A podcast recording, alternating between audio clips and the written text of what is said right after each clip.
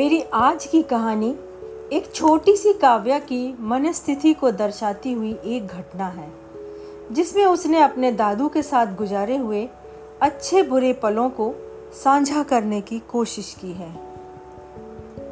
दादू का रोज का नियम था कि शाम को मुझे पार्क ले जाना। वहाँ पर ढेर सारी राइड्स में झूलना, खेलना और फिर उनकी उंगली पकड़कर वॉक करना।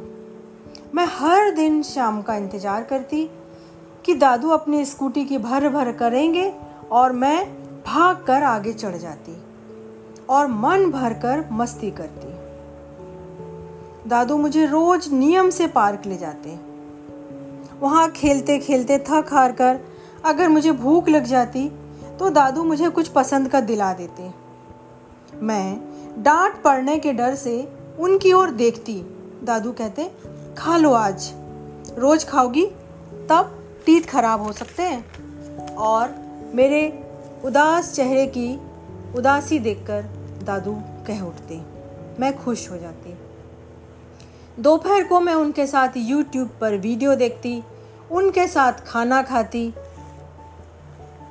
और ऐसे ही ना जाने कितनी यादें यादें कितनी मासूम सी होती हैं। ऐसी ही कुछ यादें थी मेरी, मेरे दादू के साथ। जब मैंने टू व्हील्स वाली साइकिल चलाना सीखी, अचानक से जब साइड के दो छोटे छोटे सपोर्टर व्हील हटा लिए गए तो मुझे बहुत डर लग रहा था। पर दादू घंटों मेरी साइकिल का स्टैंड पकड़कर मेरे साथ साथ चलते रहते। कुछ ही दिनों बाद मैं साइकिल चलाना सीख गई थी। हम दोनों दिवाली के दियों से लेकर दादी के हाथ के बने नमकीन, खुरमे, लड्डू तक सब तैयारी में जुटे रहते या फिर होली के रंगों से लेकर पिचकारी, या फिर पानी भरे गुब्बारों भरने तक, या दादी के हाथ की बनी गुजिया तक जो हम दोनों दोपहर को धीरे से जाकर खा आते। दादी कहती, लगता है कोई गुजिया खा गया? कम कैसे हो गई?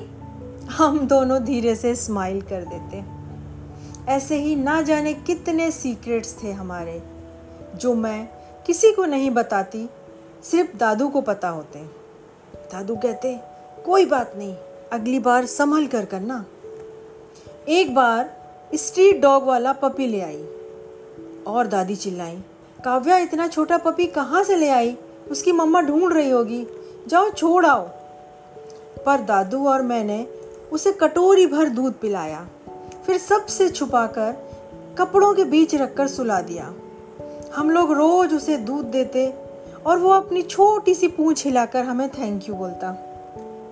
धीरे धीरे वो थोड़ा बड़ा हुआ और एक दिन रात को वो गेट के नीचे से निकलकर भाग गया। सुबह हम लोगों ने बहुत ढूंढा, पर वो नहीं मिला। फिर हमेशा की तरह दादू ने अपनी स्कूटी उठाई और हम दोनों उसे ढूँढने निकल गए। दूर दूर तक ढूंढते रहे, पर वो नहीं मिला। हम दोनों उदास से वापस लौट रहे थे। तभी हमें वो एक पेड़ के नीचे बैठा मिल गया। हम उसे लेकर घर लौट आए खुशी खुशी फिर धीरे धीरे हमारा घर से बाहर जाना बंद कर दिया गया। सब लोग बार बार कहने लगे कोरोना नाम की महामारी फैल रही है। दिन भर हाथ धोना है, मास्क लगाना है और अनजान व्यक्ति से दो गज की दूरी रखना है। पापा बार बार हिदायत देते रहते, काव्या हाथ धो, मुँह पर हाथ नहीं लगाओ। मैं अब सारे नियम समझ गई थी। घर में कई बार सैनिटाइज़र स्प्रे किया जाता, सारे लोग केयरफुल थे, पर पता नहीं कहाँ से कोरोना नाम का वायरस हमारे घर पहुँच ही गया। पहले पापा को फीवर आया टेस्ट पॉजिटिव था। सब लोग डर गए। पापा ने फ़ोन पर सबको बोला, मेरा टेस्ट पॉजिटिव आ गया है। सब लोग अलग अलग रूम में शिफ्ट हो जाओ। ऐसा ही किया गया। पर धीरे धीरे दादी और दादू भी पॉजिटिव हो गए। कोई किसी का ध्यान नहीं रख रहा, सब अकेले अकेले दादू का ऑक्सीजन लेवल कम हो गया। सब लोग बहुत डर गए। पापा उन्हें लेकर हॉस्पिटल गए। दो तीन दिन बीत गए। दादू ठीक हो रहे थे। पापा और दादी भी ठीक थे अब। और मैं खुश कि चलो, जल्दी मैं दादू से मिल पाऊँगी। आइसोलेशन वाले दिन से ही हम लोग अलग अलग हो गए थे। लेकिन फिर अचानक दादू की तबीयत खराब होने लगी। डॉक्टरों की तमाम कोशिशों के बावजूद दादू घर नहीं आ पाए। पापा ने बोला, काव्या, अब तेरे दादू कभी नहीं आ पाएँगे। वो भगवान के घर चले गए। मैं उदास थी उनके बिना। अब उनकी फ़ोटो से बात कर लेती हूँ। फ़ोटो पर जमी धूल पोछ देती हूँ। अपने नाश्ते और खाने की एक बाइट उनकी फ़ोटो को खिला देती हूँ। मेरे छोटे से दिल पर ये घाव, जो मैं कभी नहीं भूल पाऊँगी कि मेरे दादू अब कभी नहीं आएँगे, कभी नहीं आएँगे मेरे दादू।